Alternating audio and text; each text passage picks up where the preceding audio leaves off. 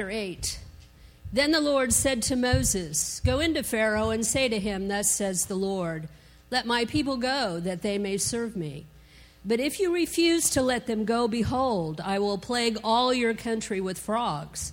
The Nile shall swarm with frogs that shall come up into your house, and into your bedroom, and on your bed, and into the houses of your servants and your people, and into your ovens and your kneading bowls. The frogs shall come up on you and on your people and on all your servants. And the Lord said to Moses, Say to Aaron, Stretch out your hand with your staff over the rivers, over the canals, and over the pools, and make frogs come up on the land of Egypt. So Aaron stretched out his hand over the waters of Egypt, and the frogs came up and covered the land of Egypt. But the magicians did the same by their secret arts, and made frogs come up on the land of Egypt. Then Pharaoh called Moses and Aaron and said, Plead with the Lord to take away the frogs from me and from my people, and I will let the people go to sacrifice to the Lord. Moses said to Pharaoh, Be pleased to command me when I am to plead for you and for your servants and for your people, that the frogs be cut off from you and your houses and be left only in the Nile. And he said, Tomorrow. Moses said, Be it as you say, so that you may know that there is no one like the Lord our God. The frogs shall go away from you, and your houses, and your servants, and your people. They shall be left only in the Nile. So Moses and Aaron went out from Pharaoh, and Moses cried to the Lord about the frogs, as he agreed with Pharaoh. And the Lord did according to the word of Moses. The frogs died out of in the houses, the courtyards, and the fields. And they gathered them together in heaps, and the land stank. But when Pharaoh saw that there was a respite, he hardened his heart and would not listen to them as the Lord had said. Then the Lord said to Moses, Say to Aaron, Stretch out your staff and strike the dust of the earth, so that it might become gnats in all the land of Egypt. And they did so. Aaron stretched out his hand and his staff and struck the dust of the earth and there were gnats on man and beast. All the dust of the earth became gnats in all the land of Egypt. The magicians tried by their secret arts to produce gnats, but they could not. So there were gnats on man and beast. Then the magicians said to Pharaoh, This is the finger of God. But Pharaoh's heart was hardened, and he would not listen to them as the Lord had said. Then the Lord said to Moses, Rise up early in the morning and present yourself to Pharaoh as he goes out to the water, and say to them, Thus says the Lord Let my people go, that they may serve me. Or else, if you will not let my people go, behold, I will send swarms of flies on you, and your servants, and your people, and into your houses. And the houses of the Egyptians shall be filled with swarms of flies, and also the ground on which they stand. But on that day I will set apart the land of Goshen, where my people dwell, so that no swarms of flies shall be there that you may know that I am the Lord in the midst of the earth. Thus, I will put a division between my people and your people. Tomorrow this sign shall happen. And the Lord did so. There came great swarms of flies into the house of Pharaoh and into his servants' houses. Throughout all the land of Egypt, the land was ruined by the swarms of flies. Then Pharaoh called Moses and Aaron and said, Go sacrifice to your God within the land. But Moses said it would not be right to do so, for the offerings we shall sacrifice to the Lord our God are an abomination to the Egyptians. If we sacrifice offerings abominable to the Egyptians before their eyes, will they not stone us? We must go three days' journey into the wilderness and sacrifice to the Lord our God as he tells us. So Pharaoh said, I will let you go to sacrifice to the Lord your God in the wilderness, only you must not go very far away. Plead for me then Moses said, Behold, I am going out from you, and I will plead with the Lord that the swarms of flies may depart from Pharaoh, from his servants, and from his people tomorrow. Only let not Pharaoh cheat again by not letting the people go to sacrifice to the Lord. So Moses went out from Pharaoh and prayed to the Lord. And the Lord did as Moses asked, and removed the swarms of flies from Pharaoh, from his servants, and from his people. Not one remained. But Pharaoh hardened his heart this time also and did not let the people go.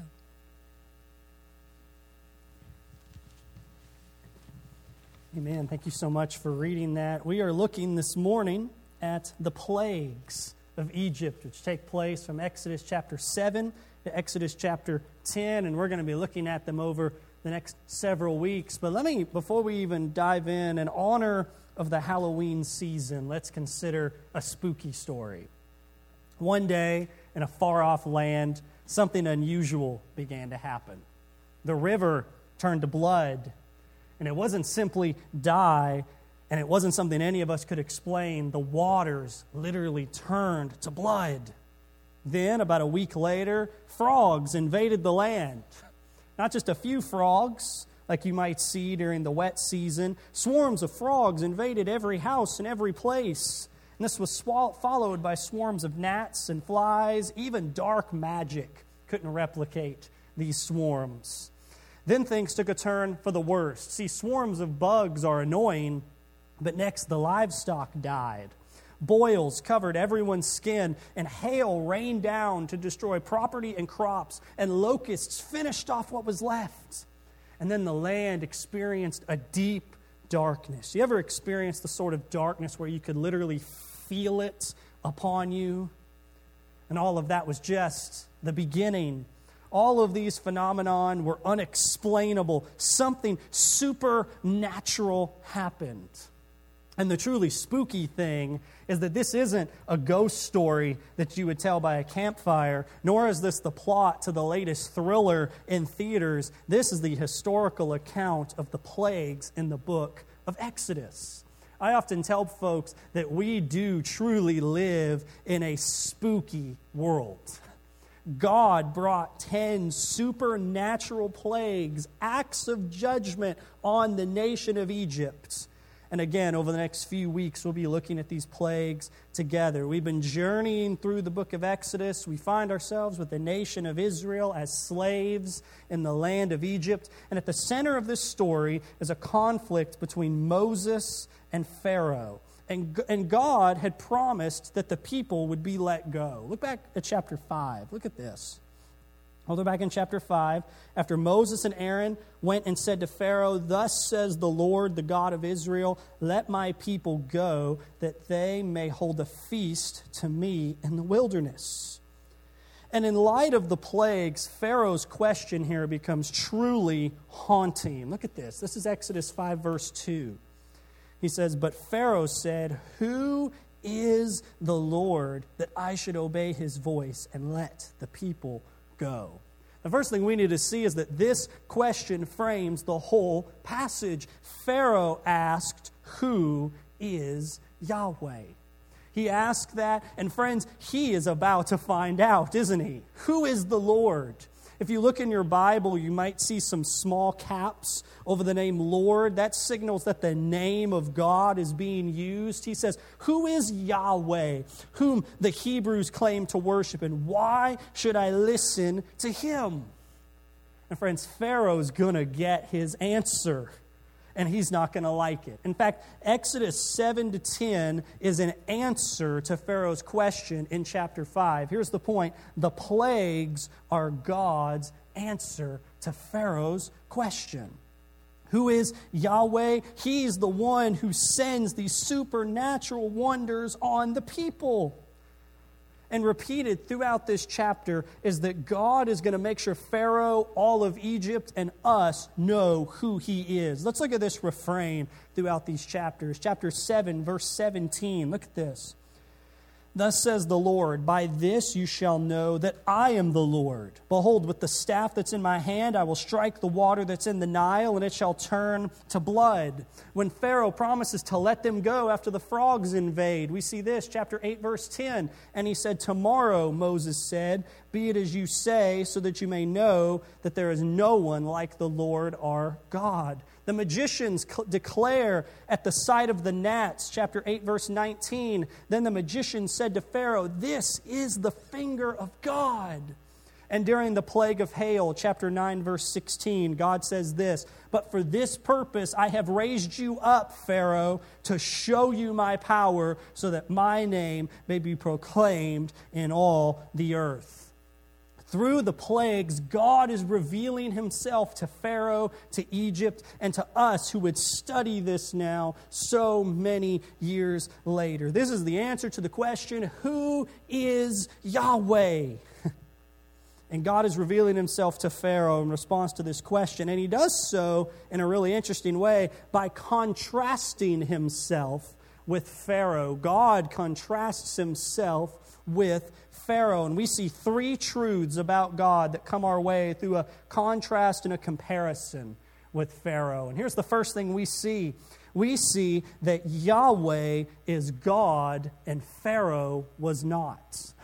That might seem really elementary, but this is so important to these people. If one message is clearly displayed in the plagues, it is God's godness. There's a seminary word for you godness, right? What sets God apart from us. He turns water into blood. He sends darkness over the lands. He commissions armies of frogs and gnats and boils and locusts, and he calls them to retreats. God's power and sovereignty and greatness are all over this passage. And the people in Egypt would have given worship to Pharaoh.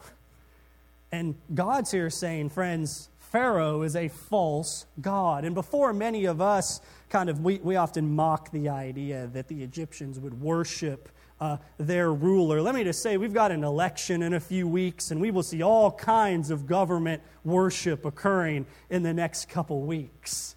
And here is the declaration that Pharaoh is nothing more than a puny God. That no matter how great and powerful a government may be, it is nothing compared to the King of Kings and the Lord of Lords. He has no true power or greatness compared to God. Pharaoh has nothing on the God of the universe. But God is not only displaying his greatness over Pharaoh, he's even displaying his greatness over Pharaoh's gods. You may have remembered growing up in school, you begin to read a lot about some of the, uh, the Egyptians had a god for everything right. And if you read the commentators, they'll point out that these plagues are actually a direct judgment on many of the Egyptian gods. For example, the, the, the Egyptians had a spirit of the Nile they called Hapi. And the lifeblood of Egypt, they really worship the Nile River because it's literally a, a river in the middle of the desert. It was their hope and their lifeblood, and now their lifeblood literally became a river of blood we even saw there's a goddess named Heket, which is responsible for fertility. And this is how they depict her. Let's look at her. Gorgeous, right?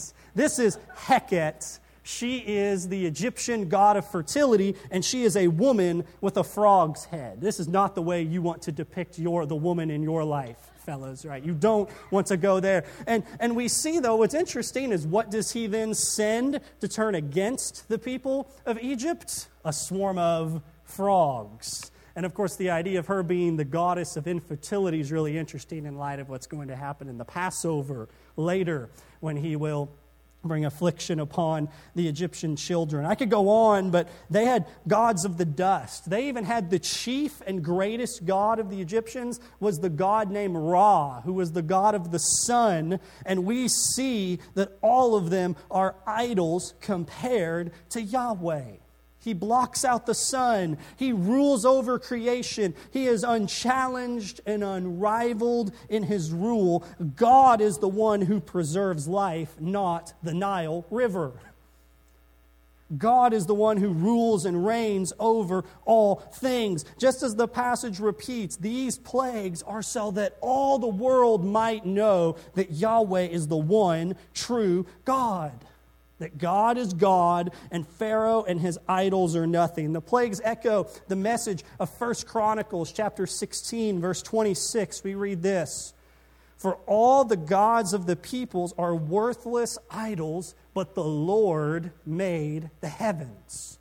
Consider that. Friends, all of the Egyptians, it looks like everything is falling apart around them. The chief source of their economy is gone, it's full of blood.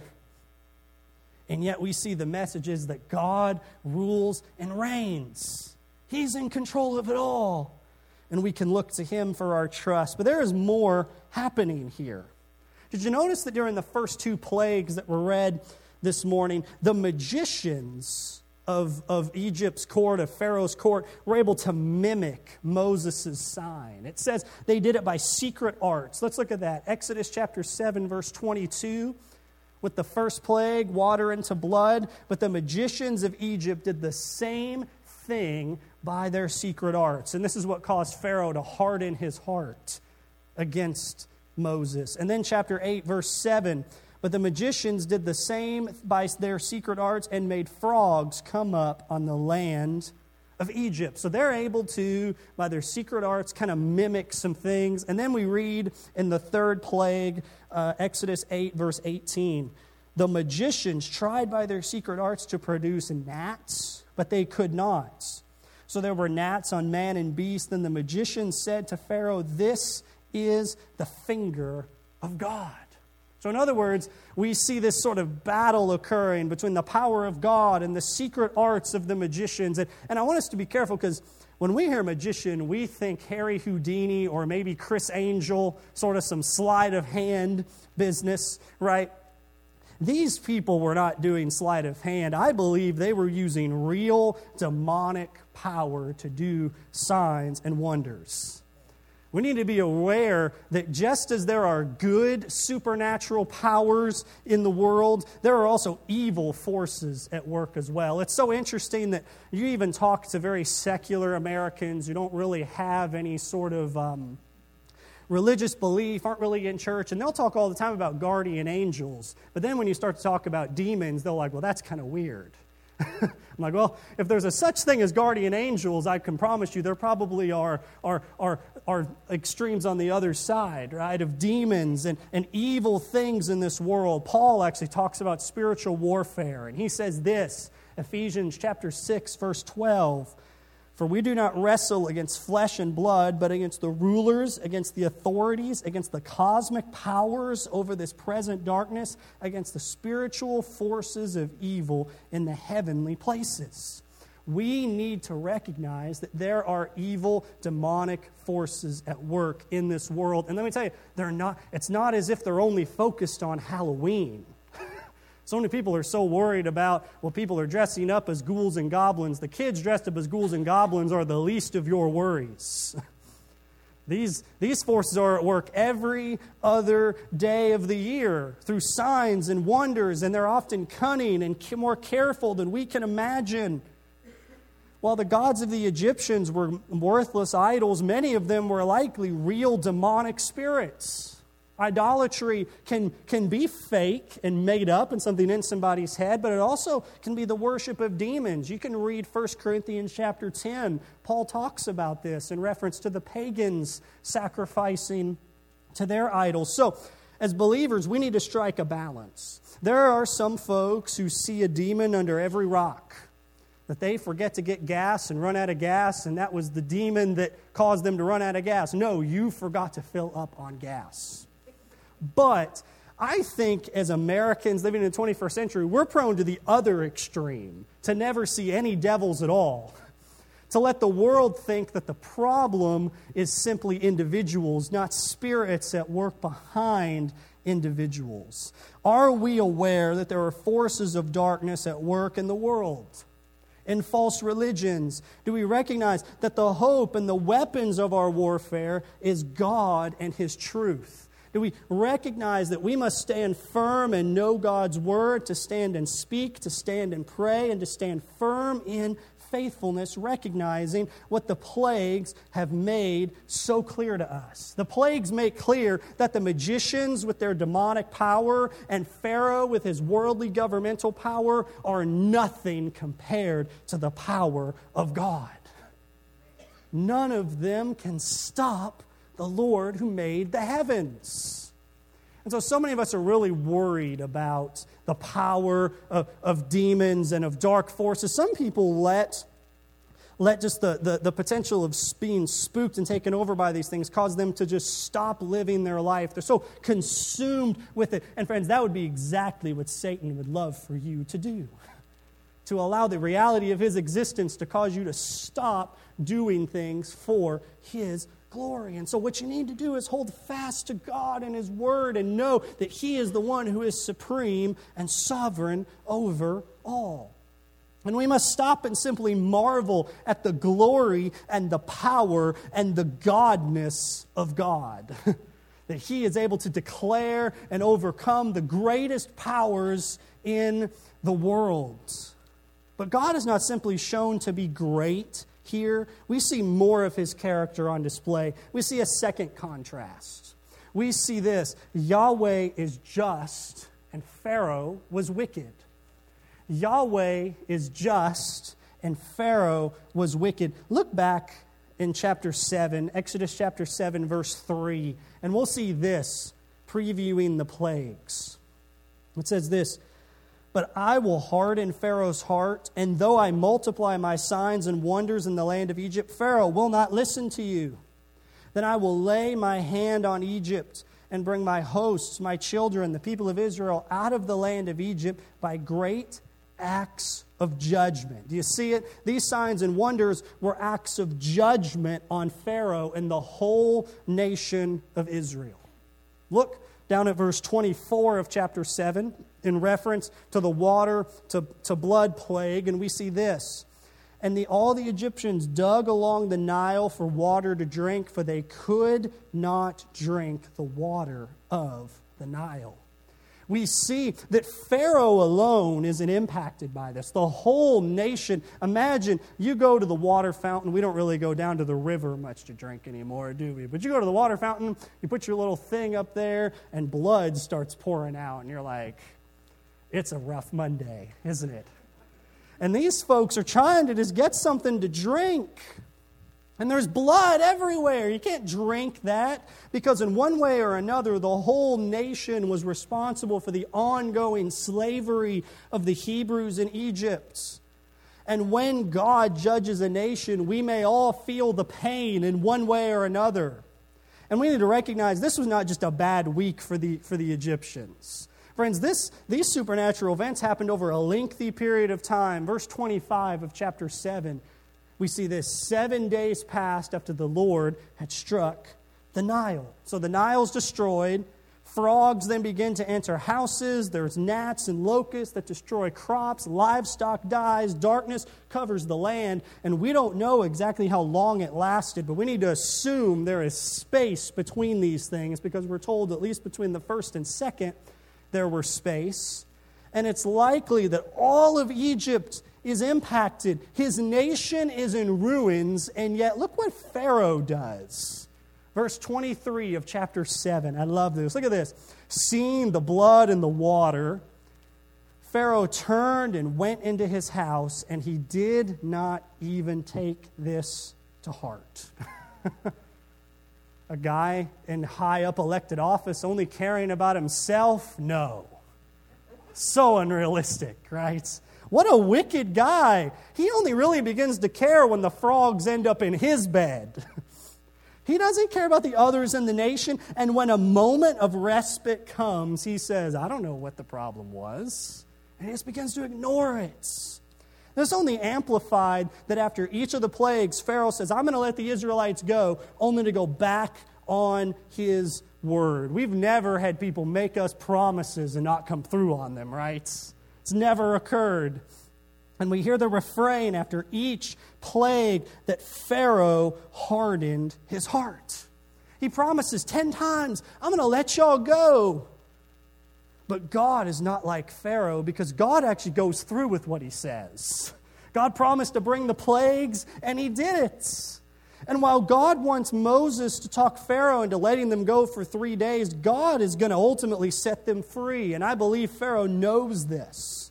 Look at how Moses describes the plagues. Look at chapter 8, verse 29. After the plagues of the flies come upon them, we see this.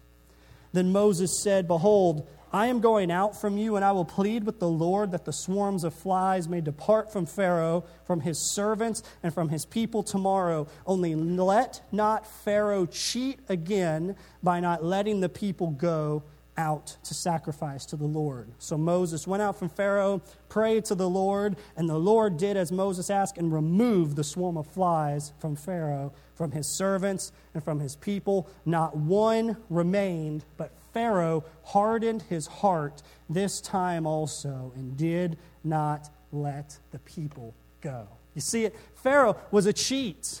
He dealt deceitfully. He thought he could outsmart Moses and even outsmart God. So he lies. And this is contrasted with the God of truth who was keeping his word. Pharaoh, even as Egypt is in shambles, tries to keep some hold on Israel, trying to argue with them, going, Well, if you'll just leave your children here, leave your flocks here while you go out into the wilderness, if you'll only go so far and not come back, he wants some collateral against them. Yet Pharaoh misses the point and continues to not listen to the Lord, but continues to rebel against him. And I love this over in chapter 9, verse 16. Look at this. God says to Pharaoh, But for this purpose I have raised you up. You may ask yourselves, why in the world would God allow such a wicked person to be in power? Look at this. But for this purpose I have raised you up, Pharaoh, to show that my name, to show, my, to show you my power, so that my name may be proclaimed in all the earth. You are still exalting yourself against my people and will not let them go. God's whole purpose and plan was to display through Pharaoh's hardness of heart the greatness of his power and the reality of his justice. God may give wicked people a place of authority in order to knock them down a few notches in his grand plan and purpose. But Pharaoh just continues to exalt himself. He's not going to admit he's wrong and judgment continues to follow. And God even provided a way of safety and rescue for some of the wor- from some of the worst of the Egyptian plagues. Some of Egypt even began to get respite, but not Pharaoh's house. Look how the passage continues, chapter 9, verse 18. Look at this. Behold, about this time tomorrow, I will cause very heavy hail to fall, such as never been in Egypt from the day it was founded until now. Now, therefore, send, get your livestock and all that you have in the field into safe shelter, for every man and beast that is in the field and is not brought home will die when the hail falls on them. Then whoever feared the, the word of the Lord from among the servants of Pharaoh hurried his slaves and his livestock into, into the houses. But whoever did not pay attention to the word of the Lord left his slaves and his livestock in the field. Did you see it? Even Pharaoh's servants at a point begin to kind of go, I think we need to listen to that Moses guy. you start predicting blood, start predicting frogs, gnats, lions, tigers, bears. Oh my, I'm listening to that guy. I'm getting my stuff inside. I just bought this new cow, and man, I'm not letting that get dented up, right? Bringing this inside. And they feared the word of the Lord, and they were spared and kept alive. Even pagans, people who have no belief in this God at all, could do the right thing when push came to shove. Even Pharaoh's servants recognized what they needed to do. Now, whether that was done in true faith or to save their own skin, that could probably be debated. But even his servants feared the word of the Lord and paid attention. But Pharaoh and his house continued to reject and receive the full weight of the plague. At its root, Pharaoh did not fear the Lord, and he was in wicked rebellion. And this is how God proves himself to be just in the plague. Some of us may see the plagues and think, man, this is really extreme. But consider the hardness and the wickedness of Pharaoh's hearts to reject him, to continue abusing the people of Israel, even after warning and warning comes and goes. These only seem extreme if you see sin as small. But, friends, sin is a big deal. The plagues show us how serious rebellion against God is. How big of a deal God considers how we relate to Him and how we treat others. We all know the two greatest commandments, right? Love God and love neighbor, right? Love God and love neighbor. And they're the two greatest commandments, and then we get shocked that great justice may come when we break His two greatest commandments when we don't love our neighbor and love our God as we ought. And so in the plagues, we see Yahweh is just. He is bringing just judgment on the Egyptians for the way they not only were rebelling against God, but the way they were treating others. And Pharaoh continues in his wickedness. But the good news, there is good news in this passage. It isn't all wrath and justice. God is also shown to be good and kind. In the reality, one of the last things we see on display in the plagues is this that Yahweh is merciful while Pharaoh was cruel. Yahweh was merciful while Pharaoh was cruel. I don't think I have to do much more to prove to you that Pharaoh was wicked. He's a liar, right? A selfish monarch. He stayed up in his palace while his nation suffered.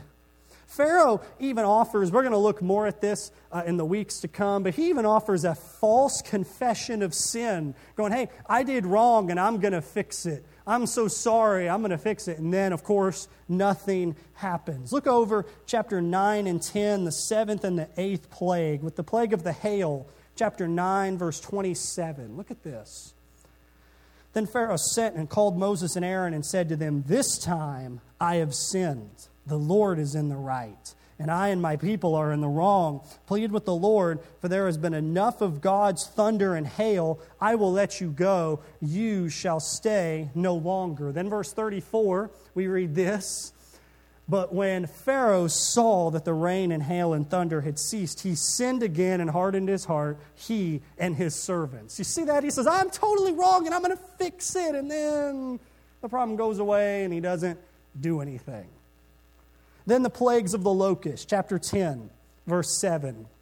Then Pharaoh's servant said to him, How long shall Moses, when he says he be a snare, talking about Moses be a snare to us, let the man go and let the men go, that they may serve the Lord their God. Do you not yet understand that Egypt is ruined?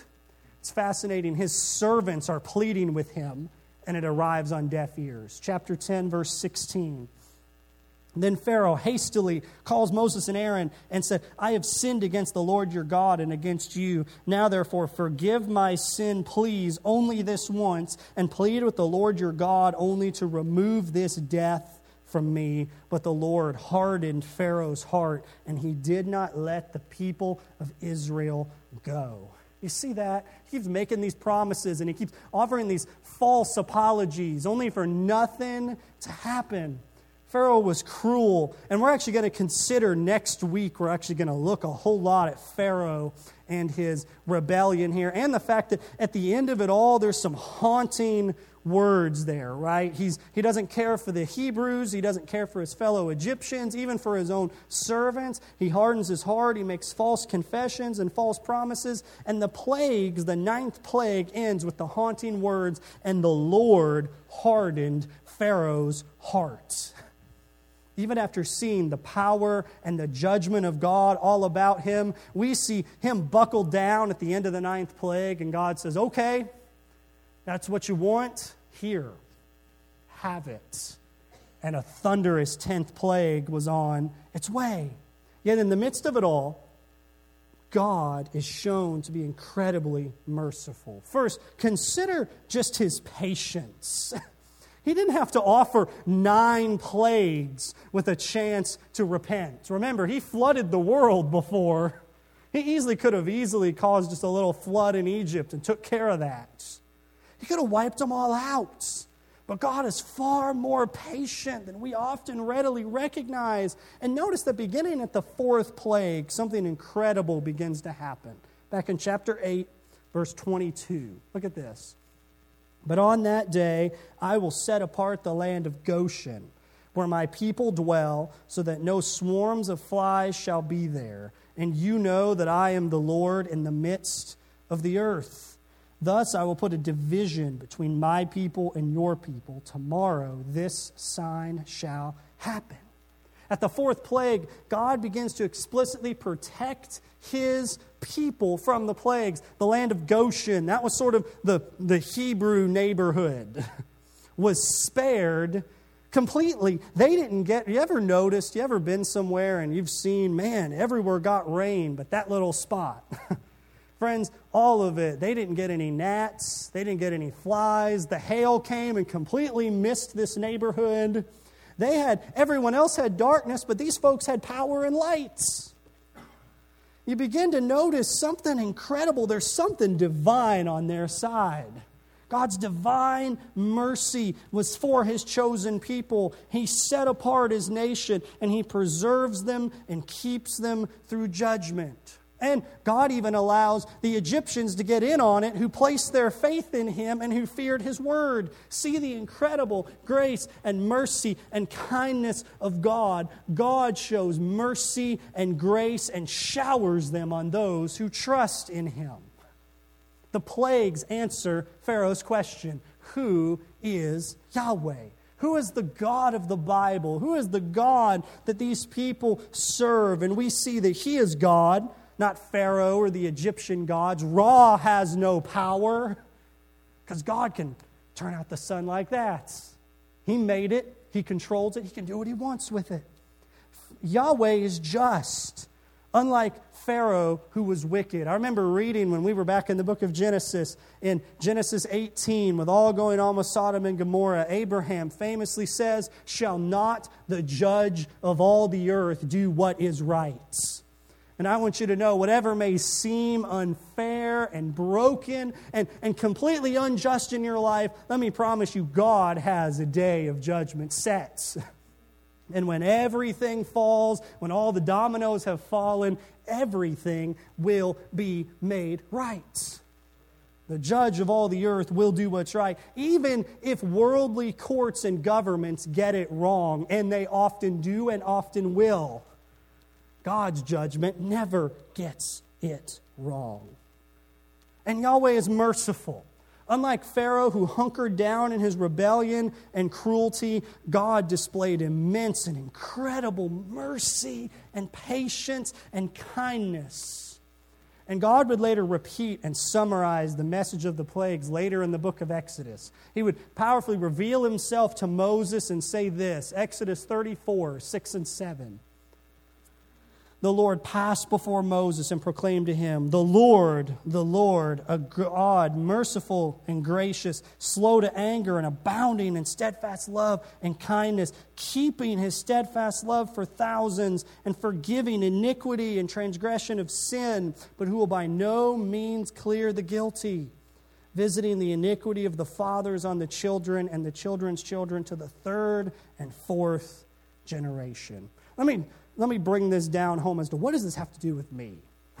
You may be asking, what, what is this about for me? First, let me tell you this. First and foremost, there really is nothing more important than knowing who God is. The answer to Pharaoh's question, he really did ask the most important question in the wrong attitude, didn't he? Who is the Lord? And, and he, he did it in order to go, I think I can beat him up and conquer him. But really, the question itself isn't bad. Who is the one true God? And there's nothing more important than studying his character and his works and his ways, not simply to know about him, but to know him deeply and to be in relationship with him through his word. Friends, if you've been going through your life just knowing about God, that's simply not enough. You've got to know Him and encounter Him, and He has revealed Himself in His Word. Second, this is important to us because we need to see the plagues as a warning to us. You think these are terrifying? oh boy. there, the wrath and judgment of God are terrifying. And the Bible says that one day all of us will stand before this God, the God of the plagues, and give an account for our life. And that the plagues are pretty tame compared to his raw power and judgment. Hebrews 10:31 says it is a fearful thing to fall into the hands of a living God. Friends, God has been shouting at you from the moment you were born, just as he has been shouting at the Egyptians to get your attention. And yet, so many of us have forsaken, thought, I know better, I can do this, I don't need him. And, friends, all of us by nature deserve the punishment of God for our sins and our rebellion. But God has made a way for all of us to be forgiven. There is good news in the midst of it. We can be like the Israelites who trusted by faith in God's promise. We can be like these Egyptians who kind of piggybacked in, fearing the word of God over the words of their wicked ruler. There is good news here. Through the plagues, God is pointing us forward toward the gospel. Let me tell you something. The nation of Israel was weak. They couldn't save themselves from Egypt, and God had to let them learn that lesson the hard way. They couldn't save themselves. They even had rejected Moses. And friends, they were just as big as sinners as the Egyptians around them were. Don't begin to think that God saved the Israelites because they were good and the Egyptians were bad. No, no, no, no, no, friends. They all deserved to have been caught up in those plagues. In fact, Israel might even be worse off because they were the chosen nation and should have known better, yet rejected God in the midst of it. But despite their incredible sin, God displayed incredible mercy. God saved them through judgment by grace alone, through faith alone, in the coming promise of Jesus Christ alone. And God saves us the same way. See, God sent Jesus, his son, into the world, and he lived the perfect, sinless life that none of us could. And he willingly went to a cross to bear on himself the judgment, the plagues that we deserve for our rebellion against him. And that right now, God, for all of us, has chosen us to be here to hear his message, and God has two hands up. With one, he is with patience and loving kindness holding back the judgment and the plagues that all of us deserve that are far worse than anything God brought on Egypt. And he's holding those back because we're here, we're alive, we've not come before him in judgment.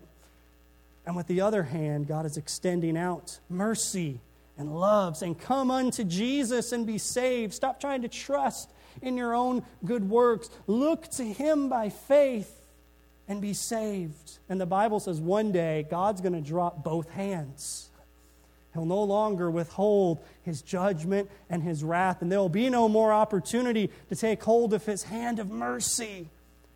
And the question to answer today is if God dropped both hands, where would you be? Would you have taken hold of his mercy by faith, or will you be left to bear his plagues of judgment alone? Today, some of you need to find your refuge in Jesus. He's died on the cross and He's risen again on the third day so that you, by turning from your sin and trusting in Jesus, can have everlasting life, can be rescued from the wrath and the judgment of God, and be brought into a relationship with God. And today you can do that. You can pray where you are. You can come forward in our time of response. However, you need to respond, you can do that, and Jesus will meet you where you are and he will prove faithful to his promise, unlike Pharaoh. For others, we simply need to hear the invitation of the prophet Isaiah to behold our God. To see how great and incredible and powerful, because the God we serve is the God of the plagues. The God we serve is the God who not only could send darkness, but pull it away. We serve an incredible God, and with a renewed vision of who He is, we get a renewed vision of who we are and what we are called to do. Let's stand and let's pray together.